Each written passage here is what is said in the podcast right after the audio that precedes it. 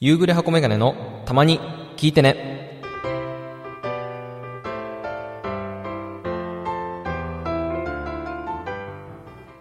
皆さん、こんにちは。夕暮れ箱メガネと申します。この番組では、私、夕暮れ箱メガネの日常や興味がある話題をお送りします。素人によるカミカミグダグダ音声コンテンツでございます。ということで、まあ、第3回ですね。まあ、第1回、第2回と、まあ、週に1回のペースで収録できたらいいななんて思いながら、まあ、音声撮ってるんですけど、まあ、この第第3回は、まあ、先週と同じように、1週間プラス1日で、まあ、8日空けて 撮ってるんですけど、もうこのままずれ込んでってどんどん、まあ、ペースが遅くなっちゃう気もするんですけど、まあ、なんとか第3回を、まあ、と、まあ、撮ってるというか、まあ、お送りしようかなという感じですね。まあ、本日は、これ撮ってるのが9月12日なんですけど、まあ、結構、暑さも和らいで涼しくなってきましたね。僕が住んでるところでは。うん。っていう感じで、もうこういう天気の話題とか触れても、まあ、話せる、そこを広げることもできないので、まあ話してもしょうがないかななんて思うんですけど、まあやっぱり相変わらず、まあ聞いてくれてる人というか、あの、視聴してくれてる方は、まあいないようで、あ、その再生回数みたいなことも、なんか増えてないので、もうそれも先週もと同じ内容ですけど、先週も言ったことなんですけど、もう自分で再生したものが ただ単に増えてるっていう、第2回に関しても全く全部自分が後で聞き直したやつが反映されてるだけなんで、まあまあまあ、ちょっと悲しいですけど、まあそんな最初からうまくいかない、なん、いくって思って、いくとは思ってないんで、まあなんかそれにしても、うーん、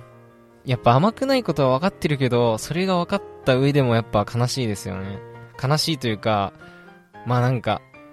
こ、これから続けていけんのかなっていう、なんかそういう、まあ不安じゃないですけど、やっぱ誰か一人でも、その、聞いてくれてるって分かったりして、なんか、まあメールアドレスとかも用意し、あの、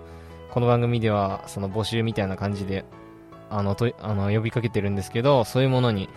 送ってくれる人が一人でも出てきたら、やっぱモチベーションとかも全然変わってくると思うんですけど、やっぱり、もう誰に向けてるのかわからない、その話というか、喋りっていうのは、まあ、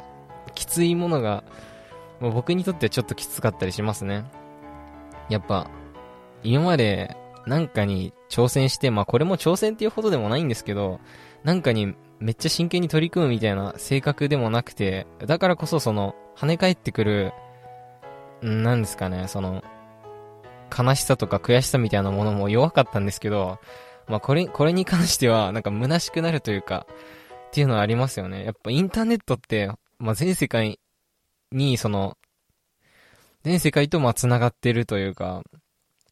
まあ、配信できるわけなので、なのに、その届いてはいないっていうのを、まあ、第2回まで撮って、まあ2週間、まあ1ヶ月くらい経って、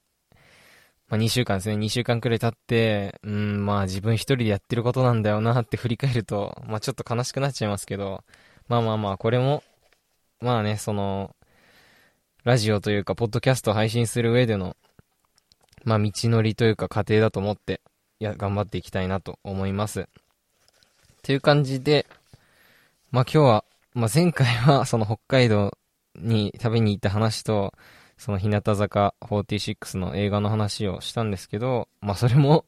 後で聞き返したらまあひどかったですけど、まあ一人で喋ってたらこれぐらいが限界だよなっていうのもありますけど、まあ僕全部一人でやって本当にパソコンとマイク自分で用意して一人で喋ってるだけなんで、まあまあまあ、笑いどころを無理に作る必要もないのかなっていう感じなんですけど、まあ本日はですね、まあ話したいことありまして、まあ献血の話ですね。まあ急に献血って感じだと思うんですけど、まあ、まあこれはまあ僕の、その、僕はまあ実家暮らしなんで、よくその母親に連れられてどっか行くっていうことが、まあ21歳にもなってるんですけど、結構多いんですね。で、まあ大学と家も離れてるので、もうそうすると、大学の友達に会うっていうことも、もうあん、なくなってきちゃってて、まあ1年生とか2年生の頃は、大学生の1年生、2年生の頃は、まあサークルも忙しかったりして、友達とかとも、まあ結構遊んでたんですけど、まあ遊んだり出かけたりしてたんですけど、もうそういうこともどんどん減ってきちゃいまして、で、まあ結構、まあ実家暮らしで親がよくいろんなとこ行くので、そこについてくみたいなことがあるんですけど、まあ例に漏れず今回のその献血も、その親が、親が結構、母親が結構献血する人なので、まあそれに連れられて、まあ初めて、まあ献血行ってきましたよっていう話したいと思います。で、まあ、献血って、まあ今までやったこと僕なくて、で、高校時代に、まあその献血をやるみたいな感じで、外部から、まあ看護師さんみたいな、あとお医者さんも来たんですかね。まあ採血をする方たちが来まして、で、確か年齢が18歳以上とか、っていうふうに、条件付きで高校に来て献血したんですけど、僕その頃17歳だったので、まあできなくて、で、まあ献血高校時代までにやることはなくて、で、大学生になってから、まあ1、2、3年生と過ごしましたけど、その中でも、やっぱり自分で献血センターに出向かないと、まあその採血をするっていうことはまあ滅多にないので、まあそういう機会にも巡り合えず、で、4年生になってこの時期に親に連れられて献血行ってきたよっていう話ですね。で、献血センターが、まあ各自治体、おのおのあると思うんですけど、まあ僕が住んでるとこにもあるので、まあそこに行きまして、で、まあ献血センターまず、初めての人は入ってから、なんか、会員証みたいな、会員登録みたいなのを行うんですかね。そういうので、まあ自分の心情のことを、まあ、書きまして、まあ本名とかですね、本名とか書きまして、あとはまあ血液型とか、今までどんな病気にかかったとか、いろんな項目があって、その身の上の話を、身の上の、まあ記録というか、それを登録して、から献血、採血を行うんですけど、で、まあ、献血センターは、すごい飲み物がめちゃくちゃあって、まあそれは話には聞いてた、母親がよく行くんで話には聞いてたんですけど、まあすごいコーヒーとかお茶もありますし、で、まあカルピスとかもあって、僕カルピス好きなんで、お、これ飲み、嬉しいななんて思いながら飲んだりしたんですけど、あと面白いので、コーンスープっていうのがあって、で、真夏、あまあ、2、3週間前にけ、その献血には行ったんですけど、もう真夏だったんで、このコーンスープ誰が飲むんだって思いながら、あ、コーンスープもあるんだって思って、で、飲んでる人もいて、なんか匂いきついなとか思いながら、まあまあまあ、そんな言えないですけど、匂いきついななんて思いながら。で、なんかやっぱ水分補給が大事らしくて、そんな感じですごい飲み物がありましたね。で、まあ採血の前にですね、まあ血液のヘモグロビンの、まあ量が足りてるかみたいな。それが達してないのに、血液中のヘモグロビンが達してないのに、その採血してしまうと体調崩しちゃったりするので、まあ事前にですね、まあ採血の前にヘモグロビンの量が足りてるかどうかみたいな検査するんですけど、まあ僕やりまして大丈夫で、ああまあ採血できるねって感じで、で待合室みたいな戻ってきたんですけど、母親がなんかそれ引っかかっちゃって 親がやりたくて献血に来たのに、僕より、僕は大丈夫でパスして、あの、採血できることになったんですけど、母親がヘモグロビンの量足りずに、献血できなくて、えみたいな感じの、になって、で、なんか、その成分細、成分献血っていう結構時間がかかるやつを選んじゃったので、まあその間僕一人でいることになって、で、親はもう買い物とかに出かけちゃったんですけど、なんで親に連れられてきたはずなのに、僕だけが採血するっていうなんか変なことになったんですけど、で、それで、まあ、献血センターのいいところっていうのがあるなってすごい思ったのは、もうとにかく看護師さんが優しいっていうことなんですよね。で、まあ僕が、もうその初めてだからっていうのもあったんかもしれないんですけど、でもすごい俺、僕も不安そうな顔してたので、まあそれを見て察してくれたのもあるかもしれないんですけど、もうすごい看護師さんが優しくて、で、もう、なんか世間話もできるんで、僕あんま普段、もう家から出ることが少ないんで、その大学に通ってた時も、大学に行く時ぐらいしか本当に、あの、家から出なかったんで、普段家から出てて、その、家族以外の人と喋るってことがあんま、あんまりないんですけど、その、献血センター行けば、その、優しい看護師さんと、まあ、喋れるっていう、すごい心が安らぎましたね。なんでもう、キャバクラとかそういう夜の街とかの、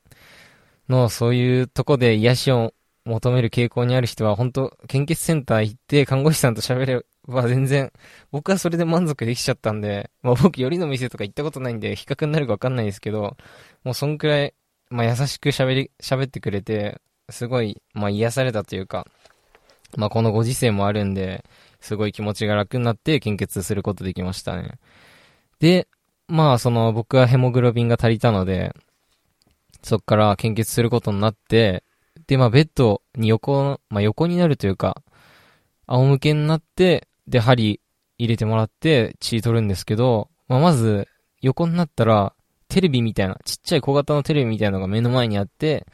で、まあそれを見ながらっていう感じで、もうすごい快適なんですよね。なんか、すごい閑散としたとこで殺伐とした感じで血取るのかなって想像してたんですけど、全然そんなことなくて、まあ、ベッドが、まあ、10台くらいあるんですかね。12、3、12台くらいあるのかなあって、もう、それ結構男女関係なく、おじさんもいれば若い女の人もいたりして、あ、結構幅広い人が来るんだななんて思って、結構、まあ身近な存在というか、そういう献血というものが、なんか身近な存在に感じられるような、そんな空気感だったんですけど、そういう感じで、まあテレビもあったりして、で、まあ、針、僕ほんと注射が苦手で、もう、それ、それもあって献血っていうものを敬遠してたんですけど、まあ、針、あの、腕に刺さりまして、で、まあ、採血していくんですけど、まあ、それもなんか飲み物とか飲みながら採血していくんですけど、まあなんか、クーラーがもうとにかくガンガン効いてて、まあ暑かったんで、その日外36度とか7度あったんで、もうクーラーガンガンで室内は。で、僕すごい冷えやすいタイプなんで、あのもう、待ってる時からもう結構ガクガクしちゃってたんですね。で、一応長袖は持ってたんですけど、なんか着てなくて、で、まあ、その採血の方の部屋に移った時も、まあ長袖着てなくて、けどそっちももちろんエアコン効いてるんで寒いんですけど、で、まあ徐々になんか体が冷えてきちゃって、で、採血してるっていう、初めてその針打たれて採血してるっていうのもあって、なんか、ガクガク震えちゃって、で、それを見て、看護師さんもなんか心配になっちゃったっぽくて、で、僕が初めてっていうのはもちろん知ってるんで、それでなんか、本当はその成分献血っていうものは60分まあ60分、90分くらい、長い室90分くらいやるんですけど、僕はもう早々に心配されて、もうなんか、北海道みたいな、真夏なのに北海道みたいなものを持ってきてもらっちゃって、で、なんか、じゃあもうここら辺でやめときましょうか、みたいに優しく言われて、30分で 切り上げたっていう。なので、やっぱ、その、今回、まあその時は、なんでガクガクしちゃって、まあ、血圧とかも全然足りてたんで、もう体温だけだったんですけど、あの、震えちゃって、あの、クーラーのせいで、フルで、あの、血液を渡すことできなかったので、もう体調管理に気をつけて、しっかり着込んで、長袖着て、あの、献血、次は行こうかなっていうふうに、そういうふうに思いましたね。っていう感じで初めて行った献血は、残念ながら、全部の血を渡すことはできなくて、まあ、半分の時間で終わっちゃったよっていうそういう話でした。で、献血は結構、まあ、僕 A 型なんですけど、A 型なら足りてるのかななんて思ってたんですけど、まあそんなことなくて、A 型の人も多いから、その分患者さんも多くて、まあ、いつでも、あの、必要とされてるっていうことが、あの、後々調べて分かったりして、まあ勉強にもなりましたね。で、なんか献血で、の、キャンペーンみたいなので、乃木坂46の景品がもらえたり、そういうのコラボもやってるので、まあ若い人こそ献血に行ったらいいのかななんて思って、まあ次はフルで、あの、血液を渡せるように、準備していきたいなって思います。という感じで、そんなオープニングトークでした。はい。この番組では、いつか送ってくれる人が現れることを願ってメールを募集しています。メールアドレスはすべて小文字で、たまてね .radio.gmail.com です。よろしくお願いします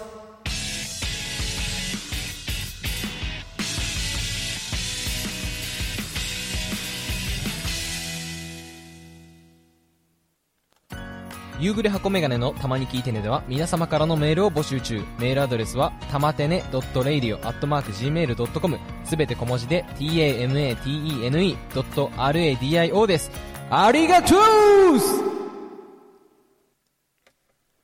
ひなまし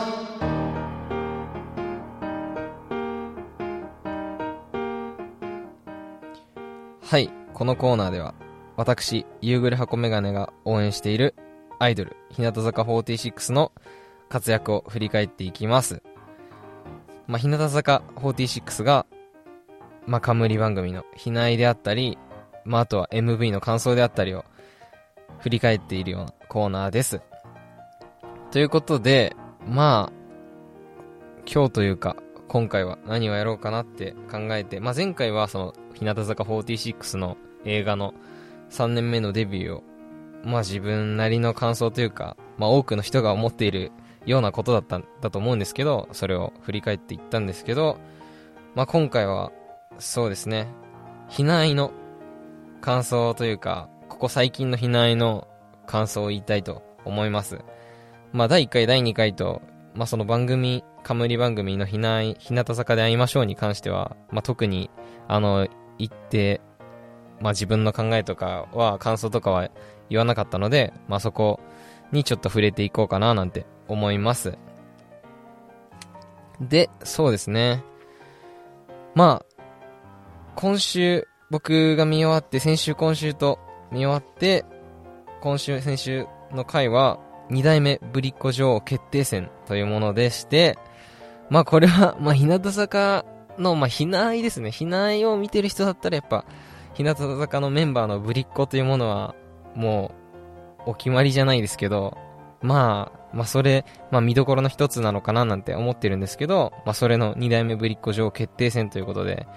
まあ初代はですね、まあもう圧倒的な、圧倒的というかまあ、二人、もうすごいバチバチの、まあ別次元の人たちがいて、まあその方たちが、まあひらがな推しの時に、あの決まったと思うんですけど、まあ今回は二代目ということで、まあ、まず、渡辺美穂さんが司会で、まあ、彼女が発案の企画ということで、まあ、司会も彼女が、まあ、サポ、アシスタントじゃないですけど、そういう感じでサポートしてやってましたね。で、やっぱり、もう、オープニングからとかじゃないんですけど、その、話振られて、メンバーも、やっぱブリッコモードになってるんで、もう最初から面白くて、で、やっぱ、まあこれいろんなメンバーもブログに書いてましたけど、そのミーパンがめちゃくちゃ面白くて、まず一人称が、あたちっていう、私とかじゃなくて、あたちって言って、もうこれ、まあ、キャラを必死になって考えて、ああいうのを絞り出してるんだと思うんですけど、まあ、もうその時点でも面白くて、あ、これはなんかもう、もう優勝候補というか、もうそのオープニングの時点で優勝候補の一人なんだろうなっていうのは、なんかありましたね。で、あとはやっぱ富田鈴香さんですよね。もう彼女ももう、もうモードに入ってるというか、す、もうすごいなって逆にすごいなと思うんですけど、あそこまでその素の自分を、あの、封印して、キャラの、キャラとしてのぶりっ子キャラを固めて、あの、ああいう風に振る舞えるって、もうすごいなっていう、やっぱ若林さんが尊敬するというか まあ冗談で言ってんのかもしれないですけど、尊敬するような、まあメンバーだけ、なだけはあるななんて思ったりしましたね。で、やっぱあとはカドシもすごくて、まあトランス状態ですねとか、若林さん言ってましたけど、もうほんとそんな感じでしたね。でもこの3人は、なんかもう、うわ、すごってオープニングの時点で思っちゃいましたね。で、一応まあ天然メンバーということで、まあ、まあ確かこの3人も天然メンバーとして扱われてたと思うんですけど、まあ、天然メンバーということで、まあ、前半のメンバーたちがやったのが、ブリッコビルダーバトルっていう、これももう企画を聞いた時に、なんだよこれって思いましたけど、まあけど確かに春日さんがビルダーやってて、まあそっからポージングとかで、いろいろ表現するっていうものを取ってきたのかって思って、なんか、後から、後々考えたら、お、よく練られてる企画なんだな、なんて思ったりしましたけど、で、これも、まあ、その前半の、その、ビルダーバトルの、でも前半後半みたいなメンバー分かれてたんですけど、前半はまあ、日向坂の楽曲使ってポージングしてて、で、まあ、ユルフはカメラマンがカトシのことをスルーしちゃったりとかあったんですけど、後半はもう完全に中山きんに君のやつが BGM に使われてて、それでもう、なんかもうその BGM 聞いた瞬間に面白くて、まあ、筋肉と言ったら僕はもう三四郎のオールナイト日本ゼロからの筋肉しか が想像できてしまうので、まあそれで面白かったっていうのもあるんですけど、まあそんなのもあって、で、まあゆるふわカメラマン、まあさっきもカトシスルーしたとか言いましたけど、ゆるふわカメラマンがもう完全にキャプテンのクミさんを、キャプテンクミを、もう、あれ絶対推しだよなっていう感じですよね。もう撮り方というか。もう、カメラへの収め方が、あれはなんか、何なんだろうって思っちゃう。僕も何なんだろうと思って、ガチで好きなのか、バラエティとしてあれをやってるのか、けどなんかバラエティにしたら、だとしたらなんか尺長いよな、なんて思いながら、だからなんか本当に、イルフアカメラマンは、あの、クミさんのことが好きなのかな、なんて、推してるのかな、なんて思っちゃいましたけど、うん、そんな感じで、ブリコビルダーバトル、よくもうメンバーの良さが溢れた企画でしたね。で、あとはやっぱ高跳びですよね。その、やってるという称されてしまったメンバーたちが、そのブリッコ高跳び対決っていうのをやってたんですけど、まあこの高跳びが、まあ、僕が良かったなって思ったのは、マナフィーのやつで、まずその、マナフィー怖いみたいな感じで、その MC 席の方に向かって言うんですけど、やっぱその時の春日さんの顔とか、もうカメラ抜くんで、僕はなんか結構春日さんの顔が好きで、そういうのも結構見ちゃうんですけど、それでマナフィは、その高飛びの棒に魔法をかけて、結局飛べないみたいな感じで、あの、やってましたけど、もうそれも面白くて、で、あの、とにかくこのブリコ対決に関しては、まあ、見直す方、あの、録画目とか見直す方は注目してほしいのは、やっぱ春日さんの顔なんですよね。やっぱ照れてる笑いというか、まあ、あの場にいたら、そりゃ、あんだけニコニコになっちゃうだろうなっていう笑いで、で、まあ一番好きな春日さんの顔は、あの、影ちゃんが、その準決勝に進出することが決まった時の、その待ってって言った後の、に確か春日さん抜かれるんですけど、顔が。もうその時の顔が、もうめちゃくちゃ面白いですね。笑いをこらえるというか、なんか、ここでな、ここで泣くポイントじゃないよ、みたいな感じの顔をしてるんですよね、春日さんが。なので、もうその顔を皆さんに、まあ、見て、まあ、春日さんが笑いこらえてる顔っていうのがすごい面白いんで、そこを知ってもらいたいなって思いますね。で、まあそんなカメラマンさんのひいきとかあったりして、まあ準決勝ですよね。で、準決勝は大喜利バトルで、もうこれめちゃくちゃ、やっぱ、カトシがすごいなって思いましたね。もうあれは、何なんでしょうね。もう完全にキャラに入ってるというか、まあ、たまに抜かれてる時に素で笑ってるところもありますけど、ちゃんと自分で大喜利出す時はガシッっていう、もうすごいなっていう、もうその一言なんですよね。あとは富田さんもそうですけど、大喜利もめっちゃ面白いし、うーん、なんか、憎いね三菱とか、もうそんな、やっぱそういうのがインプットされてるっていうか、自分の中でそういうものをちゃんとバラエティとして出すセンスというか、まあそこにすごい長けてて、まあ見てて、うん、もうずっと面白いのはやっぱこういう人たちが、こういうメンバーが、まあ頑張ってるっていうか、うん、出してそういうのを積極的に試して、やっぱカットされて、オンエアされてないっていうのも、部分も結構あると思うんで、まあその中でもいい、いいものを使ってるんだと思うんですけど、やっぱいろいろ試してって、ああでもない、こうでもないみたいにやってって、やっぱああいうのが出てくるのかなって思うんで、やっぱ3期生、新3期生が、まあ、ひなのさんは別ですけど、まあ、新3期生はやっぱ、慣れないバラエティだと思うんですけど、やっぱ、そういう先輩の姿を見て、まあ、どんどん自分の、なんでしょうね、そういう、出してってほしいなって思いますけど、まあ無理にね あそこまでバラエティに特化する必要はないのかななんて思いますけど、まあ面白いに越したことはないんで、まあそういう先輩たちの姿見て、まあガンガンやってってほしいなってまあ、影ちゃんはブランク感じさせないほどそういうのを積極的にやってるんで、おおって思いましたけど、ますます面白くなっていくななんて思いましたけど。で、決勝は、やっぱ、ナイトルーティーン面白かったですね、あれは。やっぱ、うーん、ミーパンも面白いですけど、ベミホがアンミカさんみたいって言ってて、あ、ほんとその通りって思いましたけど、まあ、テロップにもされてましたけど、本当に面白かった、面白かったですね、ミーパンも。あの、時々おばさんが出ちゃうみたいな、まあ、キャラっていうか、素だと思うんですけど感じでやってて、で、まあ、ひなのさんは、まあ自分の世界持ってて、まあ、すごいですよね。もうわかんない角度が、角度から来るんで。で、カトシは、もう、あのガタガタガタって机があの震えたのめちゃくちゃ笑っちゃった。僕何回も見直しちゃったんですけど、それも面白かったですけど、やっぱりああいうミラクルも重なって面白くなるっていうのが、すごいで、すごい、まあ、持ってるなっていうか すごいところですよね。コーラベトベトでベッドに入ったのはちょっと、え？って思いましたけど、まあまあまあ、スムーズに行くためにはあれしかないのかななんて思いながら。っていう感じで、で、まあ、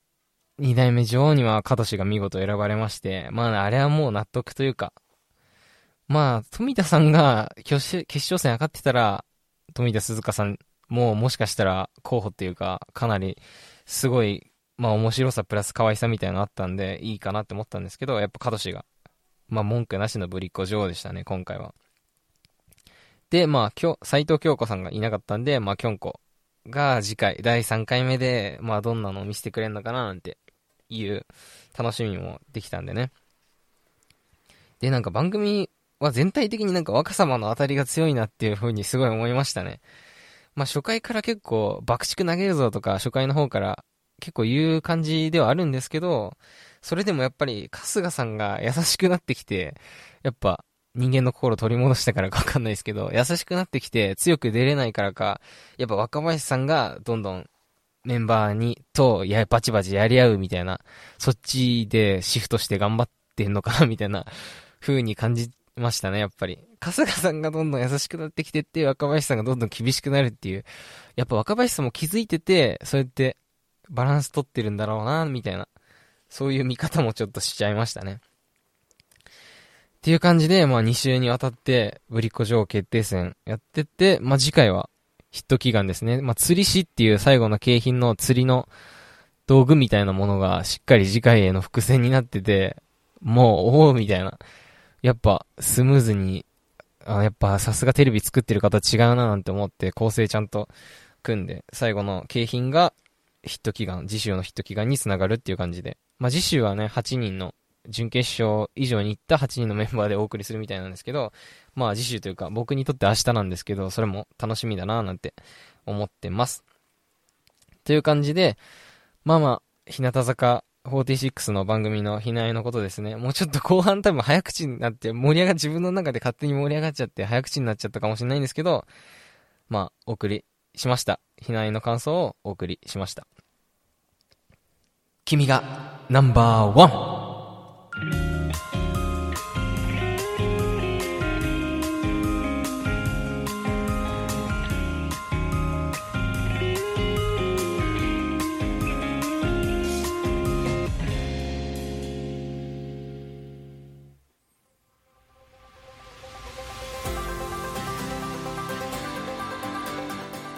はい、エンディングです。まずは、ここまで聞いてくださった方、本当に